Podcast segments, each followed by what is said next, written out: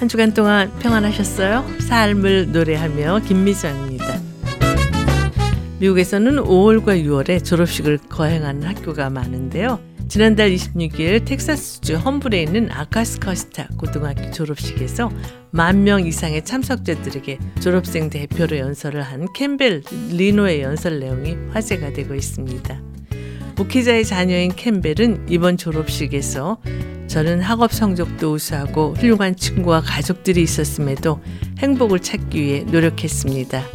제가 마음을 바꾸고 예수님을 제 삶의 왕으로 모셨을 때 그분은 저를 완전히 바꾸셨습니다. 졸업생 대표로 이 자리에 선 것도 너무 놀랍게 느껴지지만 예수님께서 제 삶에 가져다 주신 기쁨과는 비교할 수 없습니다. 예수님께서 저를 위해 하시는 일은 그분을 자신의 왕으로 영접하는 모든 이들을 위해 하시는 것입니다. 라면서요. 저는 여러분 모두가 오늘 그 결정을 내리기를 바랍니다. 라고 간증을 이어갔는데요.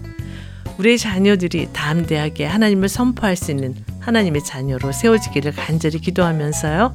찬송가 구세주를 아는 이들 합창단의 노래로 들으시겠습니다.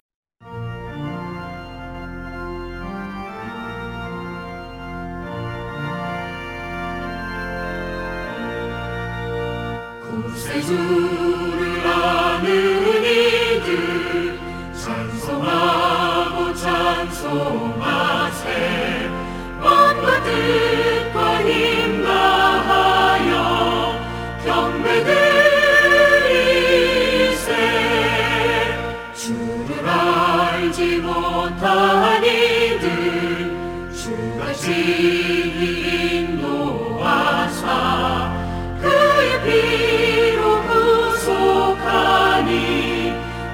찬송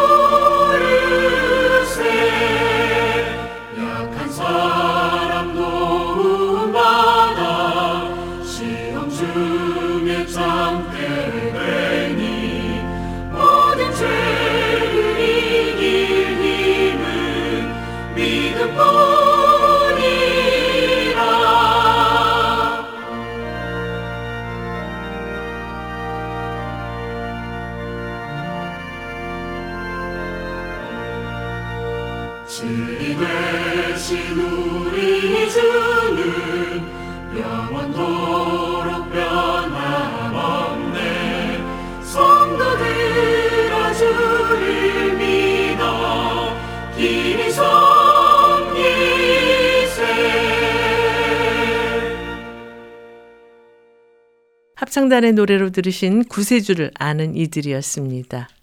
하나님께서 허락하신 곳에서 주님을 높이고 선포할 수 있는 것은 하나님을 삶의 주인으로 모시고 우리가 주님의 손 안에 있음을 인정할 때 가능하겠지요. 성소수자 달인 6월 들어 미국에서는 다양한 행사가 펼쳐지고 있는 가운데 성소수자와 기독교인들과의 충돌이 이어지고 있는데요. 신실한 기독교인으로 알려진 LA 다저스 야구단의 투스 클레이튼 커쇼는 LA 타임즈와의 인터뷰에서 다른 사람의 종교를 조롱하는 것은 적절치 않다. 이에 대해 우리가 보여줄 수 있는 최선의 응답은 비판하거나 유사한 성명을 발표하는 것이 아니라 우리가 지지하는 바를 보여주려고 노력하는 일이라고 느꼈다. 그분은 바로 예수님이시다라고 말했는데요. 우리를 통해 예수 그리스도가 전해지고 사람들이 하나님께 돌아오는 놀라운 일들이 계속되기를 바라면서요. 여러 찬양 사역자들이 부르는 나를 통하여 함께 들으시겠습니다.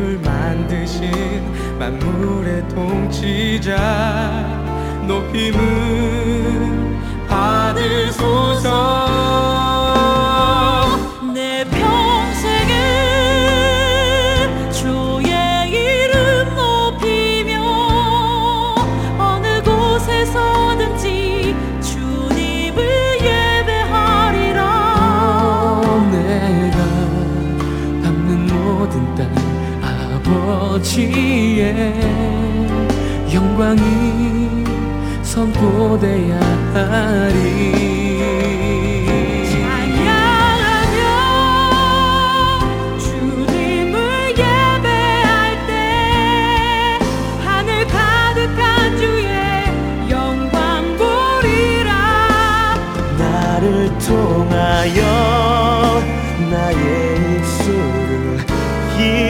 인하여 주의 이름 높임을 받으소서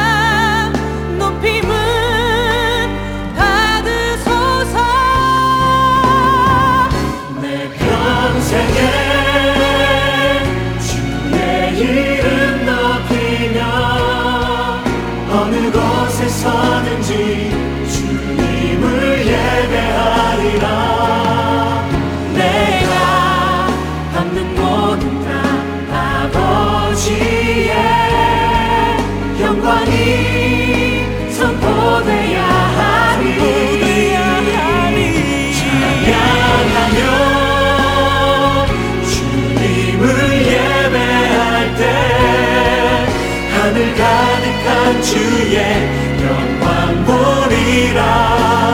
나를 통하여 나의 입술을 인하여 주의 이름 높임을 받으소서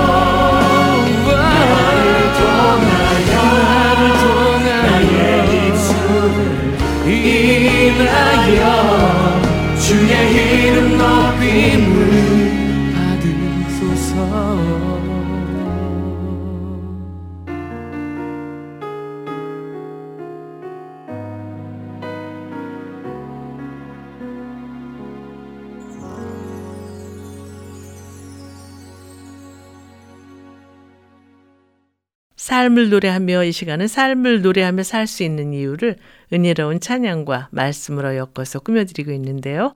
이제 정종원 목사와 함께 코너가 방송되겠습니다.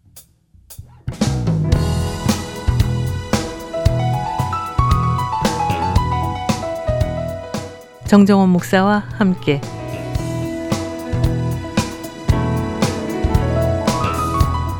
신앙생활에 필요한 주제의 말씀으로 이 시간을 함께 하시는 IM교회 담임이시며 꿈이 있는 자유의 정정원 목사님과 전화를 연결해서 말씀을 나누도록 하겠습니다.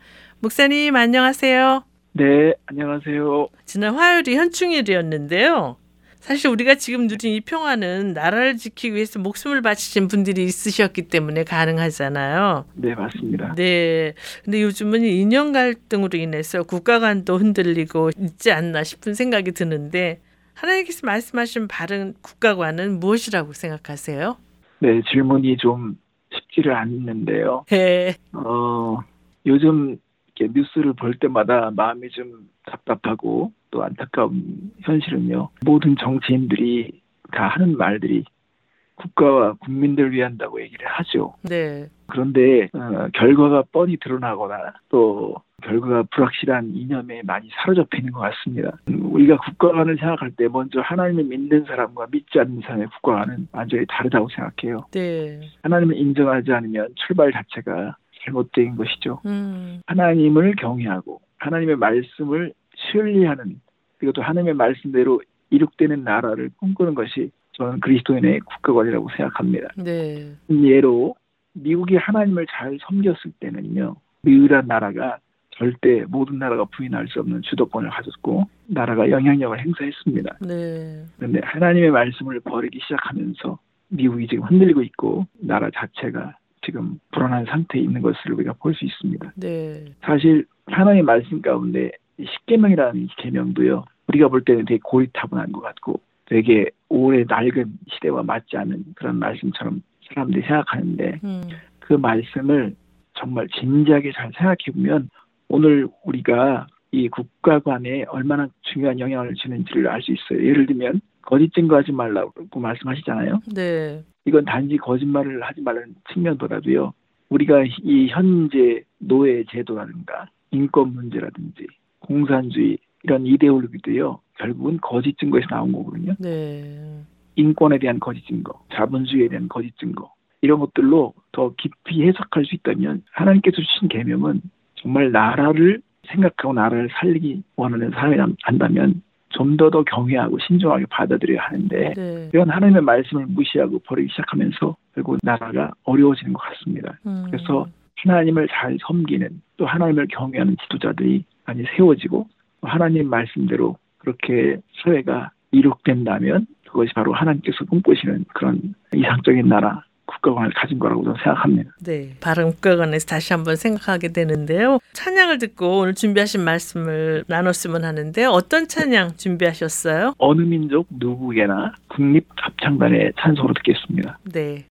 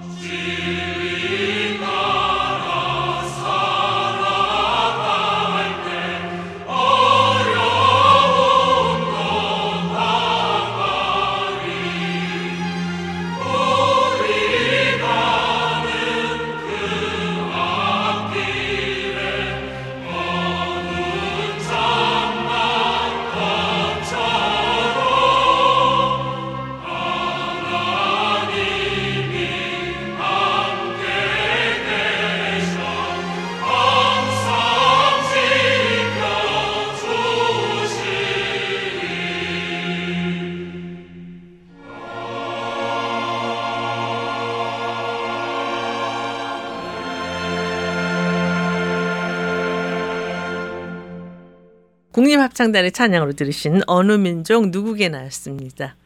목사님 오늘은 어떤 주제로 말씀을 준비하셨어요? 네, 오늘 사무엘하 17장 내용을 중심으로 사람의 전략을 주관하시는 하나님이라는 제목을 가지고 준비했습니다. 네, 사람의 전략을 주관하시는 하나님 오늘 주제인데요. 네.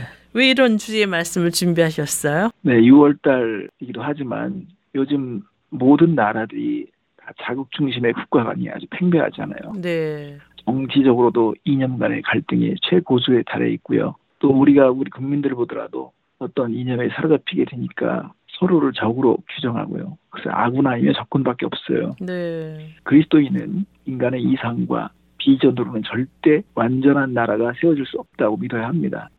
어떤 한 인물을 신봉해서도 안 되고 또 사람이라고 하는 것은 오류와 허점 투성인 것을 우리가 알기 때문에 우리는 성경을 통해서 하나님의 생각과 뜻을 받들어야 되는데 성경에 보면 인간의 완벽한 전략도 하나님께서 하나님의 뜻에 벗어나기 때문에 그 전략을 어리석게 만드시는 이야기가 있습니다. 네, 그게 오늘 보려고 하는 말씀인데요. 다윗이 가장 아픈 그런 때가 있었었는데 그것이 뭐냐면 아들 압살롬이 구테타를 일으켜서 결국은 아버지를 죽이려고 하는 그런 반란이 있습니다. 음, 압살롬은 수년 동안 준비해온 그런 반란을 이제 실행하게 되는데요. 네, 어, 심각한 것은 이스라엘에서 가장 존경을 받던 전략가 아이도벨이 압살롬과 한편이 돼서 다윗을 배반합니다. 두 사람은 다윗을 죽이고자 이제 목표가 하나 되었어요. 음, 이때 아이도벨의 전략이 있는데 이 전략대로 실행되었다면 다윗은 역사에서 사라졌을 것입니다. 음, 근데 아이도벨의 그 완벽한 전략을 어리석게 만드시는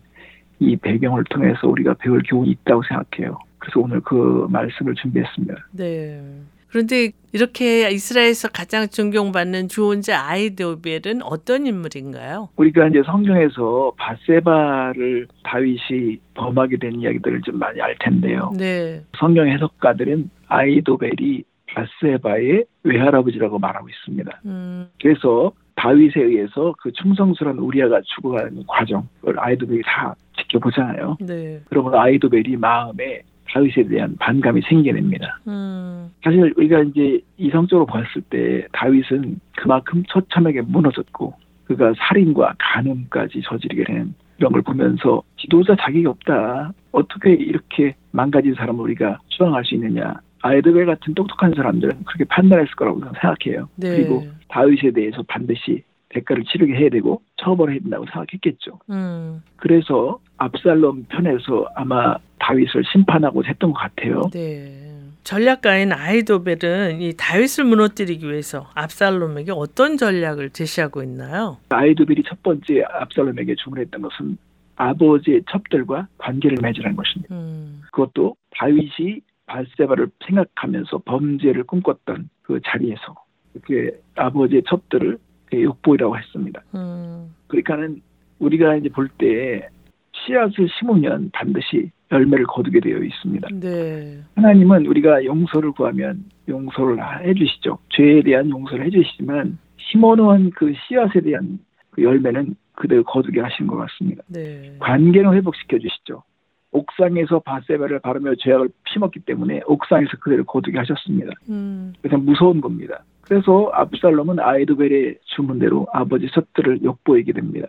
이제 돌이킬 수 없는 거죠. 음, 왜냐하면 아버지의 말하자면 첩들이었기 때문에 네, 그만큼 아이도벨의 영향력이 컸다고 볼 수 있어요. 음. 하나하나 주문한 대로 따라가는 거예요. 음, 성경에 보면 아이도벨이 베푸는 계략은 사람이 하나님께 물어서 받은 말씀과 같은 것이라라고 사무엘 하 16장 23절에 보면 아이도벨의 이런 전략과 조언들은 다윗이나 압살롬에게 다 그처럼 여겨졌다는 것입니다. 네, 마치 하나님께 받아서 말씀하는 것처럼 그만큼 아이도벨의 그 생각과 그의 의견들은요 그만큼 사람들에게 중요했던 것입니다. 네. 근데 이 아이도벨이 다윗을 배반하고 압살롬과 하나가 돼서 하나하나 주문을 하는데 압살롬은 그대로 하고 있는 것입니다. 네.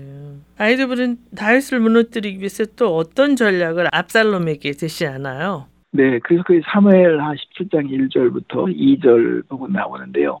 아이드벨이 또 압살롬에게 이르되 이제 내가 사람 만 이천 명을 택하게 하소서. 오늘 밤에 내가 일어나서 다윗의 뒤를 추적하여 그가 고난하고 힘이 빠졌을 때 기습하여 그를 무섭게 하면 그와 함께 있는 모든 백성이 도망하리라 그랬습니다. 음. 아이도벨은 정말 똑똑한 사람입니다.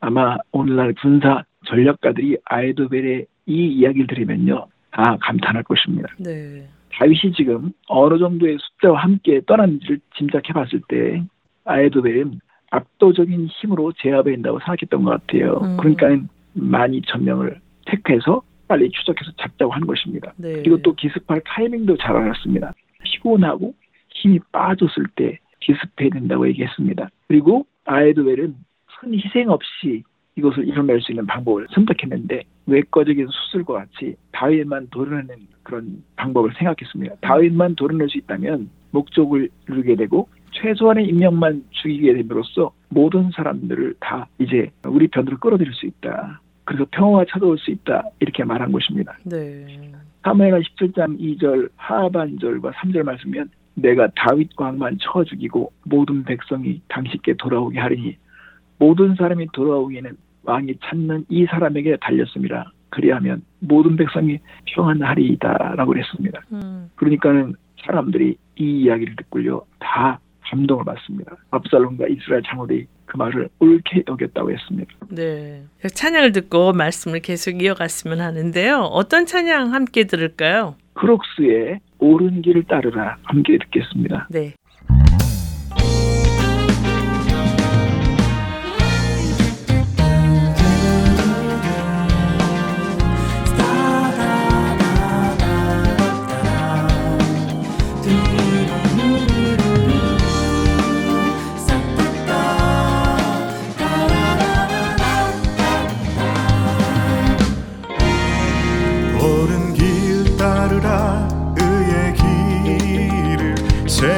만민의 참된 길 이 길 따라서 살 길을 온 세계에 전하세.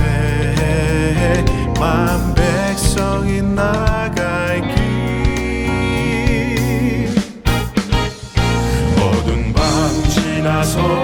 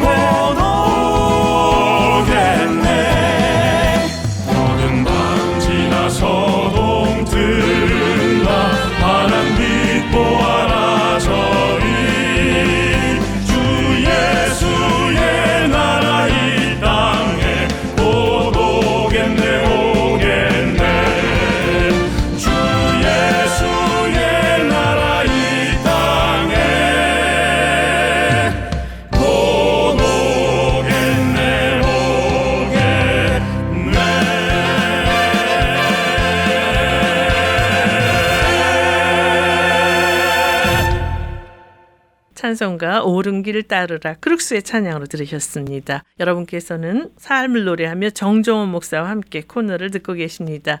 오늘은 사람의 전략을 주관하시는 하나님이라는 주제로 말씀을 나누고 있는데요. 목사님, 그 아이도벨의 이런 탁월한 전략에 압살롬은 어떤 반응을 보이나요? 네, 성경에 보면 이 부분이 반전인데요. 압살롬이 평소 같으면 그걸 따랐을 텐데 압살롬 입장에서 보면 첫 번째 실수가 나옵니다. 음, 그게 뭐냐면 한 사람을 더 요청합니다. 후세라는 사람을 부릅니다. 후세는 어떤 인물이었나요? 네, 후세는 다윗과 오랜 친구 관계였습니다. 음, 그래서 누구보다 다윗의 생각을 잘 알고 다윗의 이 전략에 대해서 검증할 수 있는 사람이었다고 압살롬은 생각한 것입니다. 네. 그래서 압살롬은 이제 후세를 부르게 되는데 왜 그러냐면 압살롬이 아버지의 약점은 알지만 용사로서 아버지는 아직 불확실하거든요. 그래서 아이도벨의 전략을 검증하는 차원에서 후세를 부르게 됩니다. 사무엘하 17장 5절 말씀에 보면 압살롬이 이르되 아렉 사람 후세도 부르라 우리가 이제 그의 말도 듣자 하니라 이렇게 되어 있습니다. 음,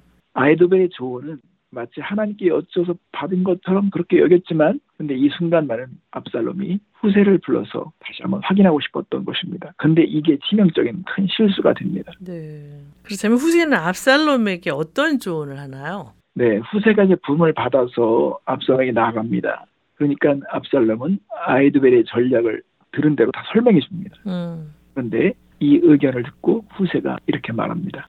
17장 6절 말씀에 후세가 압살롬에게 이름에 압살롬이 그에게 말하 이르되 아이드벨이 이러이러하게 말하니 우리가 그 말대로 행하랴 그렇지 아니하고는 너는 말하라 하니 후세가 대답합니다. 7절 말씀에 후세가 압살롬에게 이르되 이번에는 아이드벨이 베푼 계략이 좋지 아니하니이다. 아이드벨이 현명하지만 이번에 내놓은 전략만은 옳지 않다는 것입니다. 음, 그러니까 사람들이 자신들이 들었던 이 말을 의심하지 않을 수 없었을 것입니다. 네. 후세는 다윗의 방법과 용기에 대한 해박한 지식으로 자신의 제안이 더 낫다는 것을 증명해 보려고 하죠. 그래서 아주 확신을 가지고 오심스럽게 얘기하기 시작합니다. 네. 후세는 압살롬에게 아이도벨의 계략이 좋지 않다고 했는데 그렇지만 어떤 대안을 제시하고 있나요? 후세는 압살롬에게 왜 다윗을 빨리 공격하는 것이 나쁜 계획인지 여러 가지 이유를 들어 설명합니다. 음, 그는 훨씬 더 큰 군대를 소집하지 않으면 안 된다는 것. 압살롬이 직접 다윗에게 맞서 그들을 이끄는 것으로 대안을 제시를 했, 는데 후세는 더 많은 군사가 필요하다는 거예요. 이것은 논리적으로도 좀 이유가 될 수 있어요. 지금 궁지에 몰려 있는 다윗. 근데 다윗이 어떤 존재인지 항상 전쟁에 나면 항상 승리하는 게 다윗의 이야기잖아요. 네. 그러니까 지금 도관에 든지 같은 이 다윗을 어정쩡하게 준비해가지고 물질렀다가 만약에 희생이 나면 더 안 좋은 소문이 날 것이라고 하는 것을 제기한 거예요. 그러니까 더 온 백성을 많이 모아서 공격해야 된다고 말하는 것입니다. 사실은 그 배후에는 후세가 다윗이 도망갈 시간과 군사를 정비할 수 있는 시간을 벌어주기 위해서 지금 말하고 있는 것입니다. 네. 나중에 말씀드리겠지만 후세는 다윗이 보낸 사람이에요. 하나님께서 또 하나님의 전략 가운데 후세를 사용하고 계신 것입니다. 엄청난 군사에 의해서만 다윗의 부하들이 무너질 수 있다고 지금 강조하고 있습니다. 음, 그리고 그것을 막 시적인 언어를 가지고 다윗이 어떤 존재인지를 부각시키면서 지금 이렇게 얘기하는데 후세는 후세가 말하고 있는 목적이 있어요. 음. 그렇지만 압살롬과 거기 듣는 사람이 다 들었을 때 받아들일 수밖에 없는 이야기로 그렇게 아부하면서 거창하게 얘기를 하고 있었습니다. 네. 후세가 압살롬에게 이- 왜 이런 전략을 제시하고 있는지 그 배경이 궁금한데 말씀해 주시겠어요? 근데 후세는 사람 안에 이 두려움이 어떻게 역할을 하는지를 잘 알았어요. 음, 이 두려움이라고 하는 것은 사람을 움직이는 가장 큰 원초적인 힘이거든요. 네. 그러니까 두려움을 사용해서 아이도벨의 조언을 좌절시키려고 했습니다. 음, 그러니까는 후세가 17장 8절이면 또 후세가 말하되 왕도 아시거니와 왕의 아버지와 그의 추종자들은 용사라 그들은 들에 있는 곰이 새끼를 빼앗긴 것 같이 격분하였고 왕의 붙이는 전쟁에 익숙한 사람인즉 백성과 함께 자지 아니하고 그러니까는 다윗을 막 이렇게 정말 용사로 부각시키고요 곰에서 사람을 빼내기도 하고 이렇게 막 부친에 대해서 강력하게 부각시켜줍니다 네. 두려운 존재로. 근데 사실 이 당시에 다윗은 그렇지 못했거든요. 음. 노년이 된 다윗이었거든요. 네. 예전에 강했던 다윗이었지만 지금 이 두려움을 심어주기 위해서 이 다윗을 막 이렇게 강한 용서를 부각시켜줍니다. 음. 그리고 후세는 또 압살롬에게 어떤 전략을 제시하고 있나요? 후세가 두려움에 대한 걸 호소했지만 또 압살롬의 교만을 향해서 호소를 합니다. 음. 압살롬은 자기를 따르는 사람들이 자기를 향해서 막 추켜 세우고 왕이라고 하는 것을 듣기 좋아하는 사람이었는데 압살롬은 자기를 따르는 사람들에게 어리석게 보이는 것을 또 두려워하는 존재였어요. 그렇기 때문에 음. 9절 말씀과 10절 말씀이면 지금 그가 어느 굴에나 어느 곳에 숨어 있으리니 혹 무리 중에 몇이 먼저 엎드러지면 그 소문을 듣는 자가 말하기를 압살롬을 따른 자 가운데서 패함을 당하였다 할지라 이런 말이 나오게 된다는 거예요. 네. 비록 그가 사자 같은 마음을 가진 용사의 아들일지라도 낙심하리니 이는 이스라엘 무리가 왕의 아버지는 영웅이요 그의 추종자들은 용사인 줄 알미라. 그러니까 이런 말을 듣게 될 거라고 하는 걸 들었을 때 압살롬이 얼마나 기분이 나빴겠어요. 네. 그런 것은 오지 않길 바라겠죠. 그래서 후세가 압살롬의 자존심에 호소하면서 말합니다. 이것도 다 결국 다윗이 안전하게 요단강을 건널 수 있는 시간을 벌어주게 한 것인데 11절과 12절 말씀이면 나는 이렇게 계략을 세웠나이다. 온 이스라엘을 단부터 부엘세바까지 바닷가에 많은 모래같이 당신께로 모으고 신이 전쟁에 나가시고 우리가 그 만날 만한 곳에서 그를 기습하기를 이슬이 땅에 내린같이 우리가 그의 위에 덮여 그와 함께 있는 모든 사람을 하나도 남겨두지 아니할 것이요. 정말 완벽하게 그려낸 거예요. 그림처럼. 막 거창하잖아요. 음. 그럼 그 말을 들었을 때 압살롬이 얼마나 그 말에 혹하겠어요 네. 이렇게 아이두벨과 후세의 조언을 듣는 압살롬이 어떤 전략을 취할지 고민이 많이 됐을 텐데요. 바른 조언인지를 분별하기 위해서 우리가 먼저 생각해야 되는 것은 무엇이라고 생각하세요? 네 우리가 어떤 조언을 들을 때 좋은 조언과 나쁜 조언 있잖아요 네. 근데 사실은 두 경우가 모두 듣는 사람의 마음의 상태가 중요하다는 것입니다. 음. 그래서 사단의 조언이 어떤 사람에게는 훌륭하게 들리는 것입니다. 그게 되게 의미 있어 보이고요. 사단은 후세가 말한 것은 두려움을 사용했던 것처럼 자존심에 대해서 인간의 교만한 마음에 대해서 호소해서 우리를 자극합니다. 음. 그 조언이 좋게 들리더라도 그것이 하나님의 계획이 아니라면요. 그것은 결과가 좋지 않다는 것입니다. 네. 후세가 말하고 있는 것은 압살롬 입장에서 보면요. 그게 사실 좋은 게 아니었었거든요. 음. 근데 압살롬은 그게 더 좋게 보였습니다. 3회하 17장 14절에 보면 압살롬과 온 이스라엘 사람들이 이르되 후렉 사람 후세의 계략은 아이도벨 계략보다 더 낫다, 더 좋다고 말한 것입니다. 그러니까 우리가 지금 이걸 그 상황을 봤을 때 후세가 말하고 있는 것은 압살롬에게서 나쁜 조언이었었거든요. 네. 그런데 이것을 듣고 있는 사람은 더 좋다는 거예요. 음. 그러니까는 하나님을 대적하거나 하나님의 뜻과 상관없이 살아가는 사람들의 그 전략과 조언은 아무리 좋게 보여도 그것은 중요하지가 않습니다. 음. 그게 사람을 파괴하는 계획이 될 것이기 때문에 그렇습니다. 네. 그러니까 우리가 항상 사람들에 따라서 막 흔들리는 이런 조언에 좌지우지 되는 사람이 되는 것이 아니라 일관성 있는 사람이 되면 먼저 하나님의 생각과 하나님의 마음을 분명히 아는 것이 더 중요합니다. 네. 찬양을 듣고 말씀을 계속 이어갔으면 하는데요. 어떤 찬양 함께 들을까요? 네, 꾸미는 자유의 청종 함께 듣겠습니다. 네.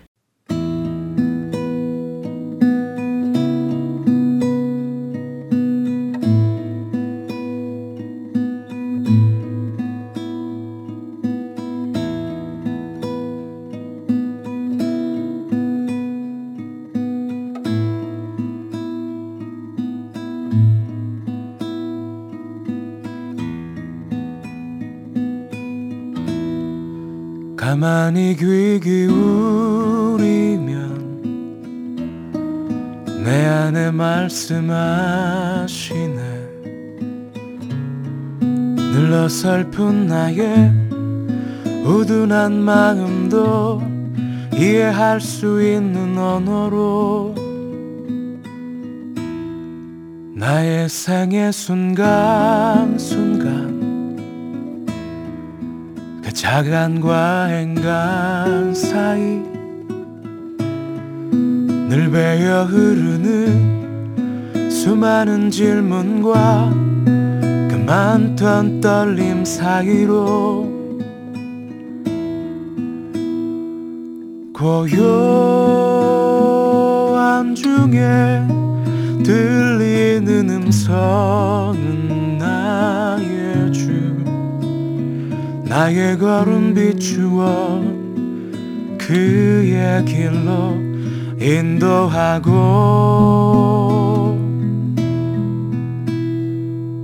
더든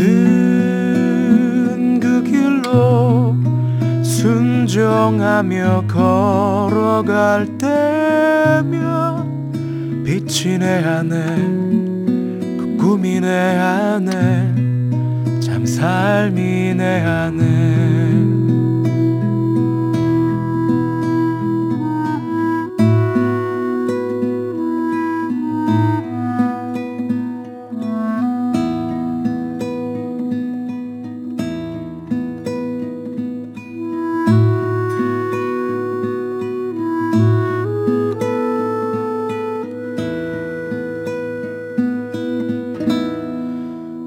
나의 생의 순간순간. 그 자간과 행간 사이 늘 베어 흐르는 수많은 질문과 그 많던 떨림 사이로 고요한 중에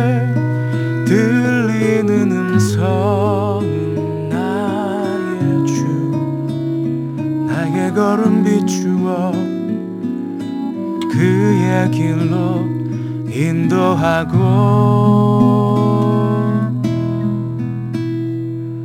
더든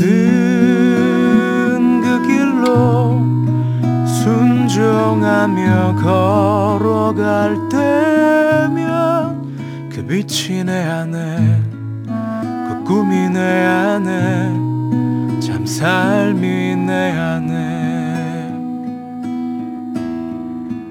빛이 내 안에 그 꿈이 내 안에 참 삶이 내 안에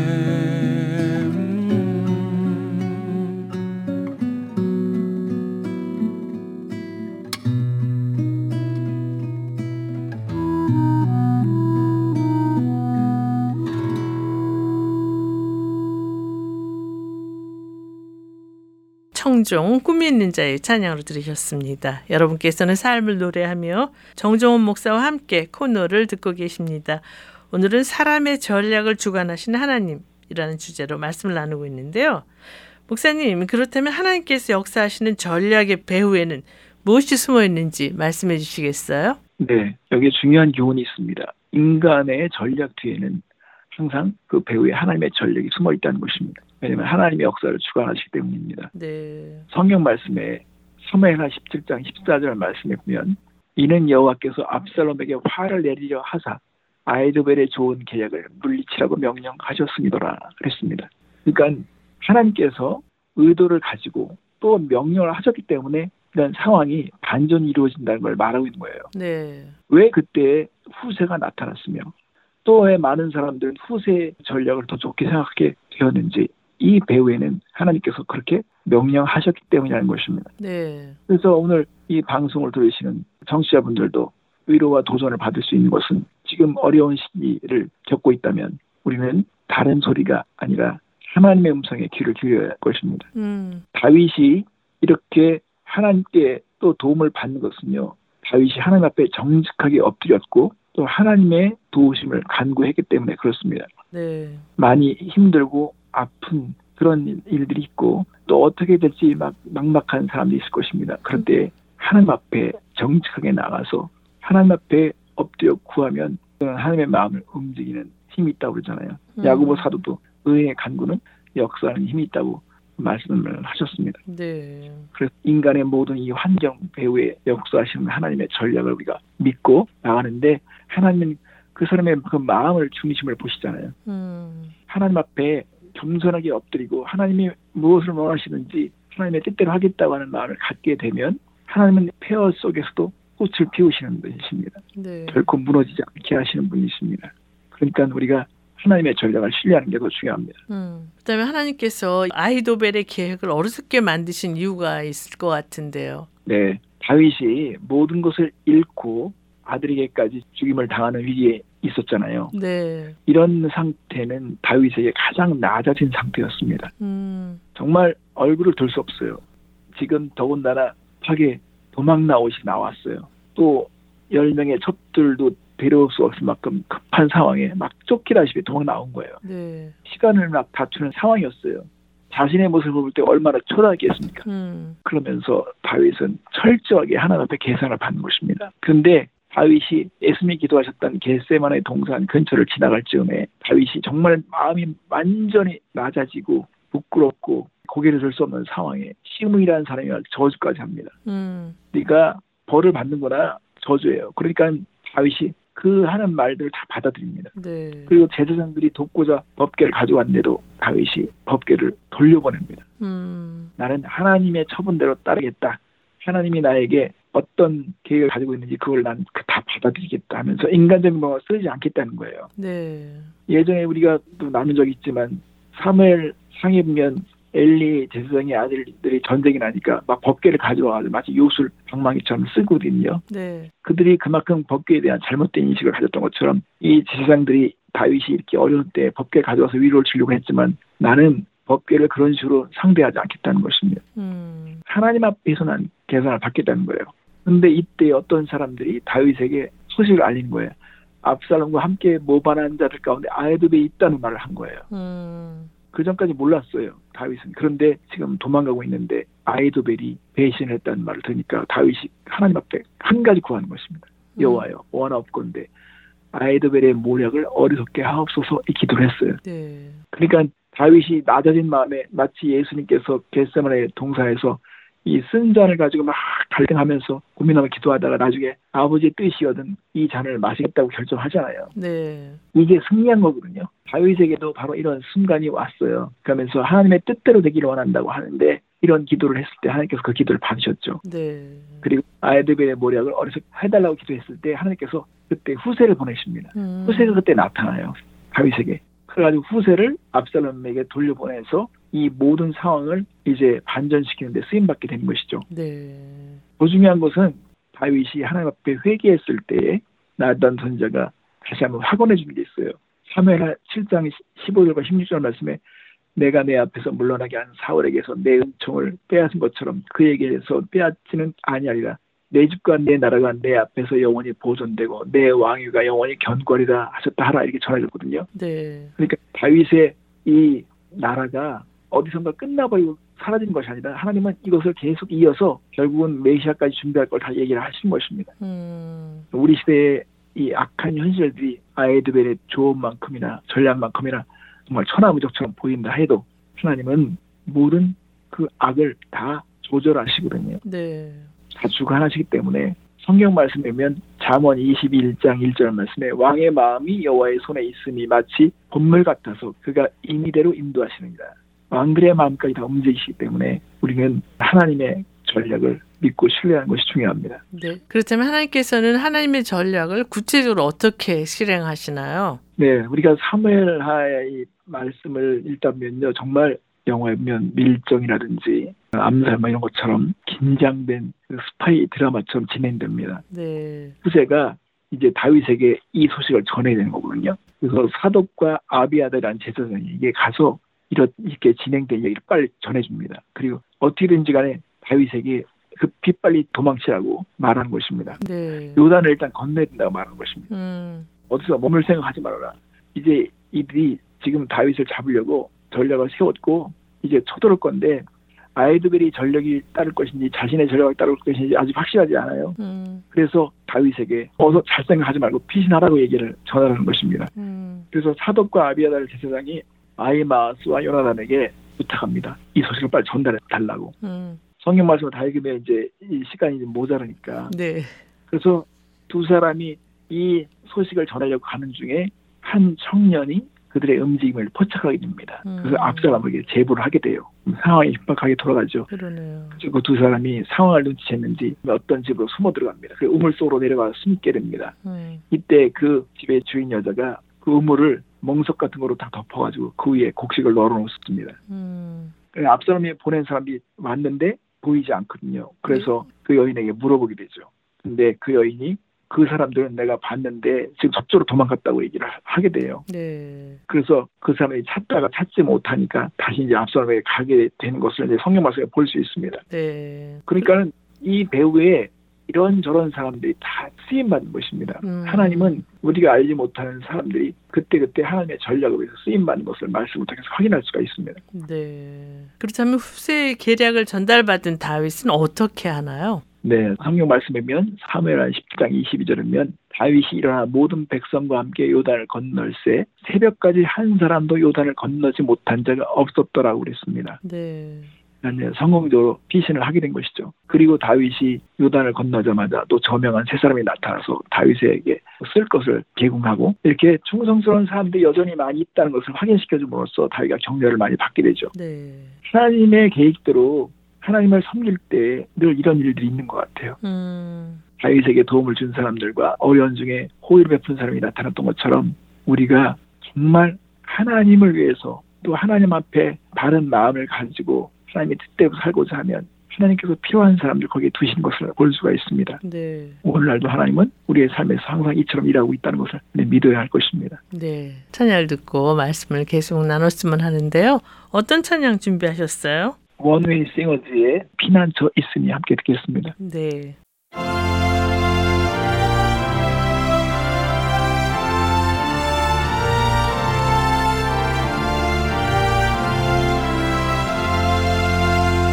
피난처 있으니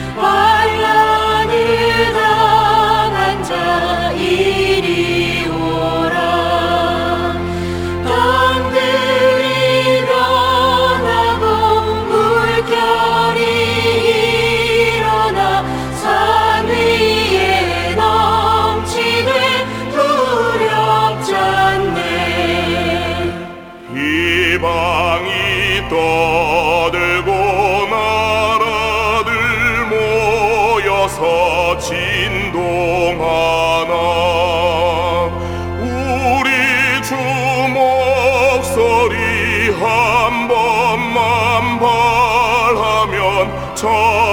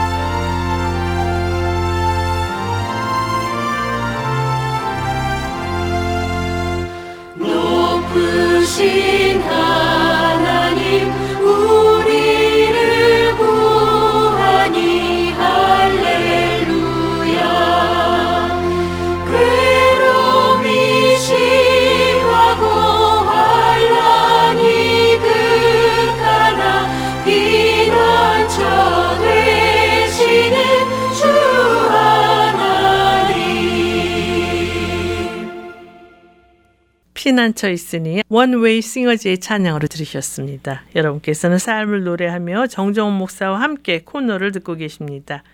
오늘은 사람의 전략을 주관하신 하나님이라는 주제로 말씀을 나누고 있는데요. 목사님, 그렇다면 지혜로운 전략가인 아헤도벨은 어떻게 되었나요? 근데 23절이면 안타까운 내용이 나오게 됩니다.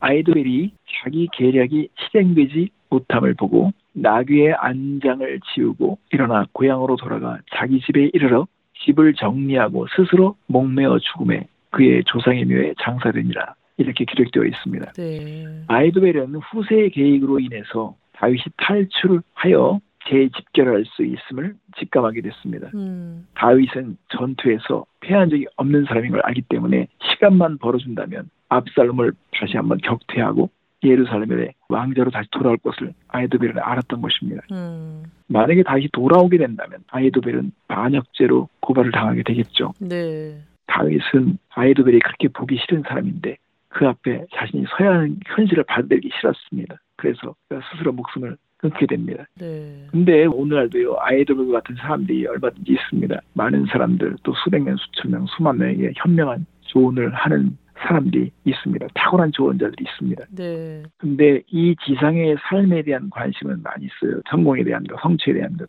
영원히 지속되는 삶에 전혀 관심이 없다면 어떻게 되겠습니까? 아이드벨이 이 땅에서의 보복과 심판에 대한 것을 생각했지만 영원한 삶에 대한 것을 생각했어야 된다고 봐요. 네. 아무리 똑똑한 조언을 한다 해도 그 끝이 지옥에 떨어지는 것이라면 그것이 현명하다고 볼 수가 없습니다. 네. 그래서 결국은 우리가 이 세상에서 정말 최선을 다해서 열심히 사는 것도 중요하지만 영혼에 대한 관심을 갖는 것도 필요하다고 볼 수 있습니다. 네. 오늘 사람의 전략을 주관하신 하나님이라는 주제로 말씀을 주고 계신데요.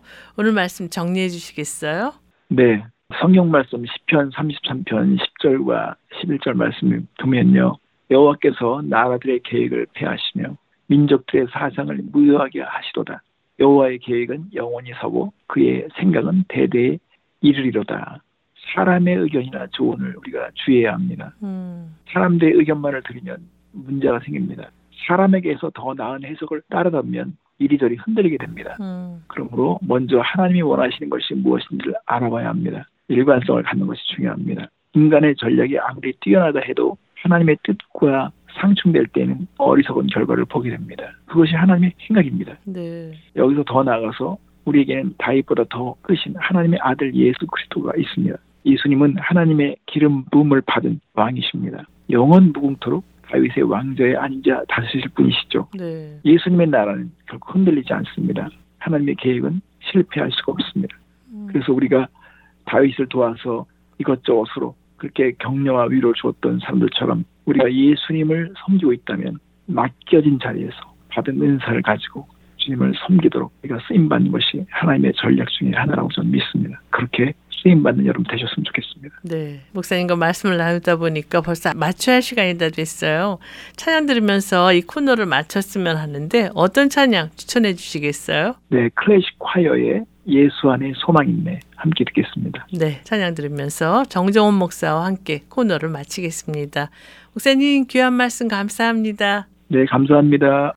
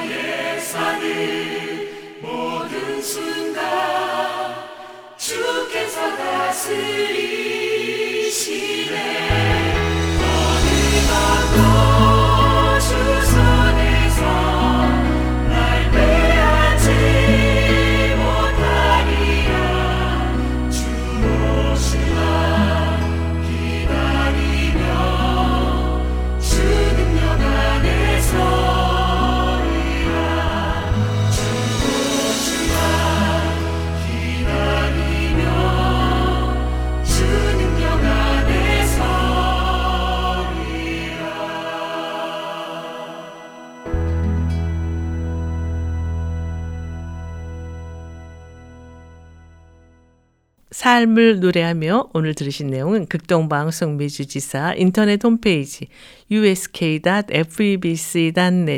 usk.febc.net에서 다시 들으실 수가 있습니다. 삶을 노래하며 이 시간은 방송가족 여러분과 함께 꾸며가기를 원하는데요. 극동방송 인터넷 홈페이지 febc.net, febc.net에 들어가셔서 창에 삶을 노래하며를 치세요. 그리고 삶을 노래하며를 클릭하시고 청취자 참여 게시판에 들어오셔서 아름다운 이야기나 좋아하는 찬양을 신청해 주시면 됩니다. 방송에 참여하신 분께는 김장한 목사님 책이나 찬양 CD를 보내드리겠습니다. 오늘 방송을 들으시고 궁금하신 점이나 극동방송 사역에 대해 관심이 있으신 분은 연락 주십시오. 전화 562-448-1782 562-448-1782로 연락 주시면 자세히 안내해 드리겠습니다. 인간의 모든 것을 주관하시는 하나님께 우리 삶을 맡김으로 하나님의 보호하심 속에 하나님의 뜻을 이뤄가는 우리의 삶이 되기를 바라면서요. 삶을 노래하며 이제 희주일에 보여주신 길 들으시면서 오늘 순서를 모두 마치겠습니다. 지금까지 저는 김미정이었습니다. 안녕히 계십시오. 세상 끝 향한 나의 발걸음.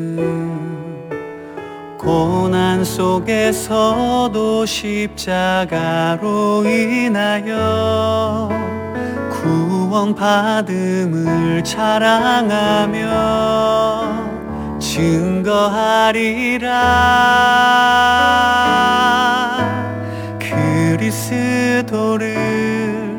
알리는 나의 손과 발 주의 귀한 도구가 되어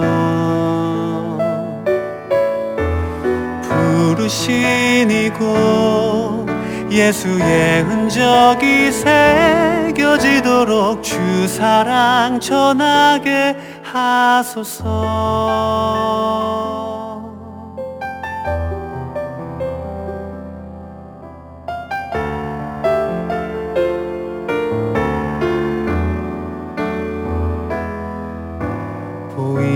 길 아닌 보여주신 길 따라 세상 끝 향한 나의 발걸음 고난 속에서도 십자가로 인하여 구원받음을 자랑하며 증거하리라. 그리스도를 알리는 나의 손과 발 주의 귀한 도구가 되어 부르신 이곳 예수의